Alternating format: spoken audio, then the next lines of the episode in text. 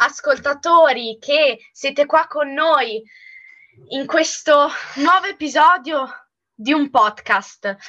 Oggi i relatori siamo io e Farida e um, vogliamo trattare di un argomento che in questi mesi è molto presente nella nostra società sui social, appunto, l'ambizione delle donne si fa sempre più sentire ed è come un fuoco che brucia una casa, cioè il patriarcato. Infatti, avete indovinato, l'argomento di oggi, ragazzi, sarà sulla violenza sulle donne. Buonasera Farida, grazie per essere qua con me. Grazie Asia, è un onore.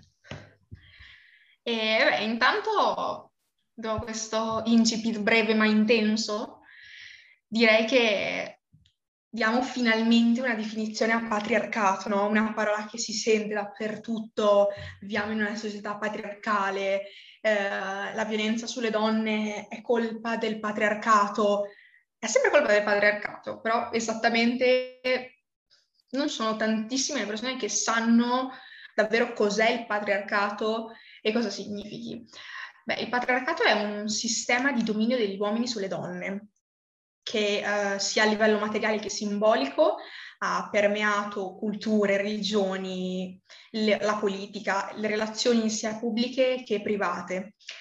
Nel lento passaggio dalla preistoria alla storia è successo qualcosa che ha cambiato radicalmente i rapporti tra donne e uomini e ha posto le basi per l'affermarsi di un potere in cui la differenza sessuale da un dato naturale è diventata un pretesto eh, per delle gerarchie improprie che hanno giustificato per millenni il potere maschile e la subordinazione femminile. Il patriarcato è un problema di potere, ma non solo, direi che un problema di potere non basta per descriverlo e non è sufficiente per capirlo. Infatti l'assunto da cui parte è che per natura l'uomo è superiore e la donna inferiore. Ovviamente tutti noi, o almeno spero tutti noi, sappiamo che è una cosa assolutamente falsissima. Quindi tirando le somme possiamo dire che il patriarcato poggia le fondamenta sul falso. Sì, sì, sì, infatti Farida, grazie per questa tua introduzione che è stata molto, molto illuminante, soprattutto per i giovani che ci stanno ascoltando, i nostri appunto ascoltatori che probabilmente non sanno tanto di questo tema. Infatti io volevo ricollegarmi un po' alla violenza in generale sulla donna, perché molte persone si confondono sui tipi di violenza che ci sono, no? Che ce ne sono vari, come io e te sappiamo. Infatti si divide, i due gruppi principali sono la violenza fisica e quella verbale. E vi parlo un po' della violenza fisica giusto per farvi capire di cosa stiamo parlando. Infatti la violenza fisica comprende l'uso di qualsiasi atto guidato dall'intenzione di far del male o terrorizzare la vittima. Eh, gli atti riconosciuti come violenza fisica appunto sono, non so, il lancio di oggetti, gli schiaffi, i pugni, lo spintonamento, lo soffocamento, eh, l'uso di arma da fuoco da taglio, che ascoltatori, ascoltate, aprite le orecchie perché c'è anche una ripercuss- ripercussione penale, ok? E infatti queste forme ricorrono nei reati di percosse, lesioni personali, violenza privata, violazione di domicilio e sequestro di persona. Poi voglio fare un altro insight eh, nel, nella violenza verbale, che è denominata anche violenza psicologica. Eh, infatti la violenza verbale riconduce eh, ogni forma di abuso che, che ehm, lede l'identità della donna, che può andare dagli attacchi verbali come la der- derisione, l'insulto, la denigrazione, finalizzati appunto a convincere la donna di non valere nulla per tenerla meglio sotto controllo. Oppure soprattutto eh, quest'altro punto viene considerata nella violenza psicologica, cioè cercare in tutti i modi di allontanare la vittima dalla famiglia, quindi eh, riuscire a farla sentire sola, isolata per poterla manipolare meglio. Infatti, però, ragazzi, è importante ricordare che quando si parla di violenza verbale non si parla di quando si è arrabbiati, si discute con una persona e si manda quel paese a fare un giro, ma qua si parla di insulti, molestie che avvengono nei momenti di più tranquilla, di, di una giornata tranquilla, nella quiete eh, quotidiana. Poi soprattutto c'è una violenza molto importante, cioè la violenza sessuale che appunto comprende l'imposizione di pratiche sessuali indesiderati oppure di rapporti che facciano male fisicamente e che siano lesivi della dignità e queste imposizioni sessuali vengono ottenute con minaccia di varia natura. Infatti eh, possiamo trovare il catcalling, cioè quando per strada ti urlano ciao bella vieni qua, dai, di qua e di là.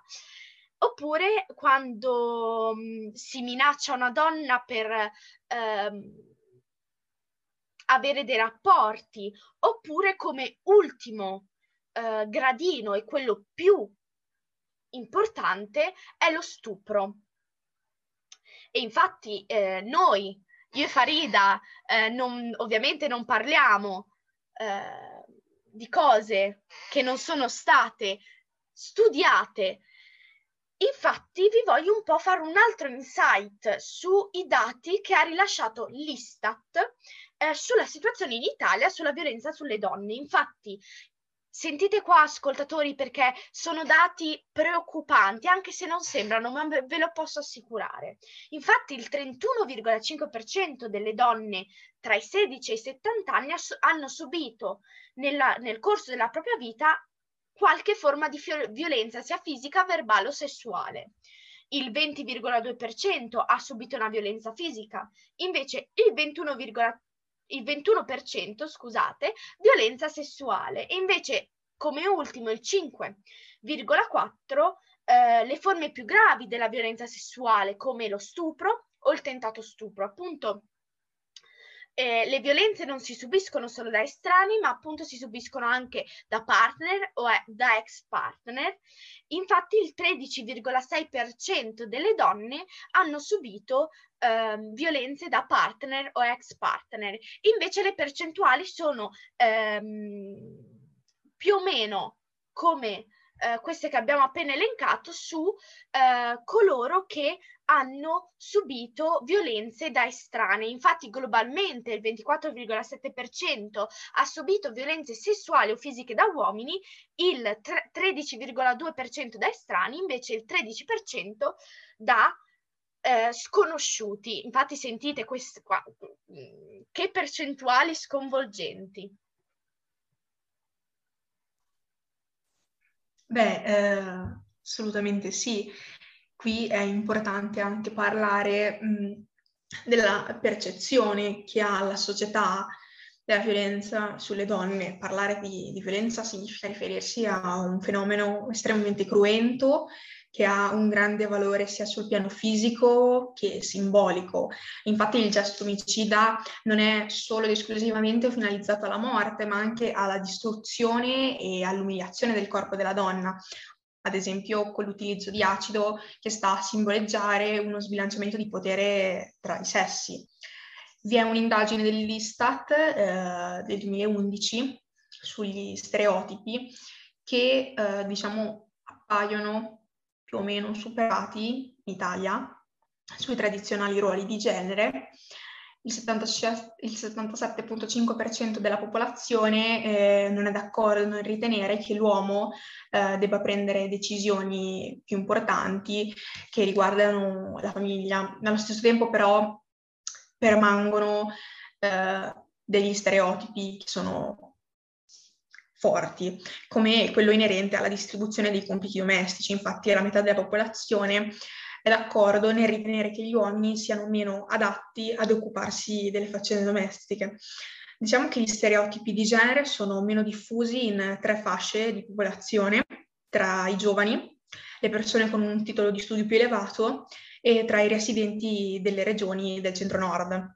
Ad esempio l'affermazione, soprattutto l'uomo che deve provvedere alle necessità economiche della famiglia uh, trova d'accordo solamente, solamente no. Trova d'accordo il 40% dei giovani contro il 70% circa degli anziani. Ci sono comunque tanti, purtroppo, stereotipi sulla violenza di genere che sono diffusissimi, alcuni sono la violenza sessuale è un fenomeno che riguarda solamente le donne attraenti, se non ci sono segni di violenza fisica non si può parlare di violenza sessuale, eh, le donne serie non vengono violentate e se una donna non vuole avere rapporti sessuali ha eh, molti modi per difendersi, quando in realtà non è così, perché con un no un no basterebbe o dovrebbe ipoteticamente bastare per far capire a un uomo che il rapporto non è consensuale. Eh, infatti, eh, infatti eh, questi stereotipi di genere ci sono in tutti, in tutti, i paesi, in tutto il mondo, anche in Italia. Anche in Italia c'è molto perché, come sappiamo, siamo, eh, siamo una cultura patriarcale. E infatti eh, ti volevo parlare, Faride, tutti voi ascoltatori che siete qua con noi in questo bellissimo pomeriggio, bellissima sera, qualunque, in qualunque momento ehm, che state ascoltando questo podcast, di questo, di questo movimento che è nato eh, proprio recentemente no? in Inghilterra che si chiama Reclaim the Streets. In pratica che vuol dire eh, in italiano, perché non tutti sanno l'inglese giustamente, eh, riprendiamoci queste strade. Appunto, ti spiego, vi spiego ragazzi, come è nato questo fenomeno. In pratica è nato subito dopo la vicenda di Sara Everard, che ehm, che probabilmente avrete sentito sui telegiornali, su internet. In pratica questa ragazza aveva 33 anni e dopo una sera no, con le amiche a cena stava tornando a casa a piedi da sola alle 9 di sera, quindi neanche tardi, voi direte. E però eh, comunque lei aveva messo in atto tutte quelle cose che eh, a noi donne state, ci sono state inculcate ehm, da giovani, eh, da piccole, e, ehm, che da, da, piccole c'erano state inculcate nella testa per tenerci al sicuro la sera da sole, camminando, ca- camminando per, per, strada, cioè eh, vestirci con abiti colorati, brillanti, che si vedevano al buio, non camminare mai in strade secondarie, eh, camminare sempre in strade illuminate e stare soprattutto al telefono con qualcuno. Però, mentre tornava a casa, eh, Sara Everard è stata fermata da un poliziotto, una figura no, di cui tutti noi eh, ci fidiamo nel, nella nostra quotidianità. Questo poliziotto l'ha rapita, l'ha stuprata e poi l'ha uccisa per poi scaricare, scaricare il suo corpo in un bosco a un'ora ehm, dal posto in cui è stata vista per l'ultimo, che il governo inglese rilasciasse la percentuale di donne dai 16 ai 24 anni che nel corso della loro vita hanno subito qualsiasi tipo di violenza sessuale. E sentite bene ascoltatori perché questa è una percentuale altissima che non ci dovrebbe neanche essere, cioè il 27, il 97% delle donne hanno subito violenze eh, sessuali. Appunto eh, contro questo movimento delle donne. È nato un movimento di uomini che contrastavano queste proteste contro la violenza sulle donne, chiamato Not All Men, che vuol dire in italiano non tutti gli uomini. Questo movimento di, appunto dichiara che non sono tutti gli uomini che fanno atti orribili sulle donne e che non vogliono essere pag- paragonati a coloro che lo fanno. Ovviamente le donne non sono state zitte, non, son, non si sono lasciate eh, zittire da questi uomini e hanno detto e hanno constatato che eh, noi donne non sappiamo quando camminiamo per strada da sole la sera se tu sei un bravo ragazzo o un cattivo ragazzo, quindi noi non sappiamo se eh, ci farai del male o no e quindi noi automaticamente abbiamo paura. Per questo noi categorizziamo tutti gli uomini ehm, dentro questo argomento, perché appunto noi non sappiamo chi è buono e chi è cattivo. E questo movimento appunto è molto attivo sui social, infatti hanno scelto una canzone simbolo eh, per mostrare al mondo queste proteste che si chiama Stand Up by Cynthia e Rivo. Questo argomento, no? Mi voglio soffermarmi eh, sullo stupro, citando anche dei, dei numeri che potete trovare benissimo sul sito della Polizia di Stato. Il 70% degli stupri eh, viene commesso dal partner, quasi il 18% da un conoscente e solamente il 6% è commesso da un aggressore sconosciuto. Importante soffermarsi sul fatto che lo stupro non ha niente a che fare con la passione e con la sessualità. Sento molte persone che dicono, eh, che affermano che gli stupratori siano dei malati mentali, che soffrono di disturbi mentali, ma non è sempre così. A seconda del modus operandi dello stupratore possiamo riconoscere quattro tipologie.